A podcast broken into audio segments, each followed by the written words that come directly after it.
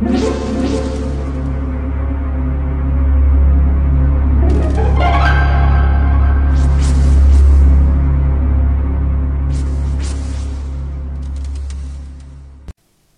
家好，我是小依依，欢迎收听一分钟破案。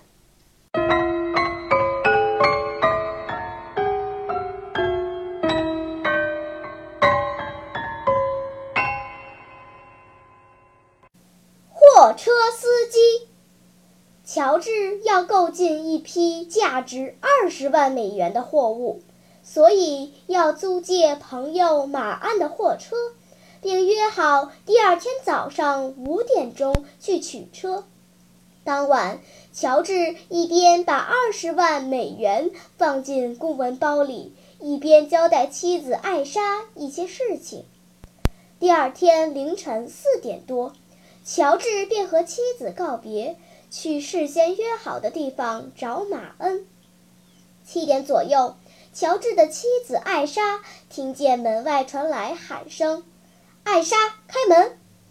艾莎开门一看，原来是马恩。他二人不太熟悉。马恩对艾莎说：“说好今天五点见面，乔治怎么没有去呀？”“他早就离开了呀。”艾莎听完马恩的话，焦急地说：“不会出什么意外吧？”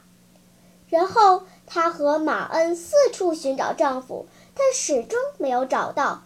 最后没办法，只好报了案。邦德警长听艾莎描述了事情经过之后，立即逮捕了马恩，并对其进行审讯。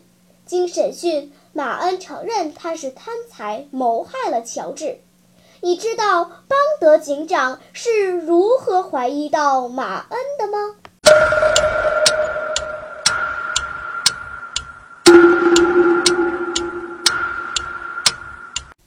你想出答案了吗？现在是拨开云雾探寻真相的时刻。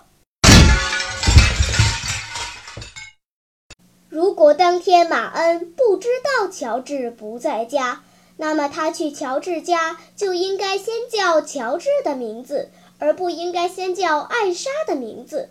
这说明马恩肯定知道乔治不在家。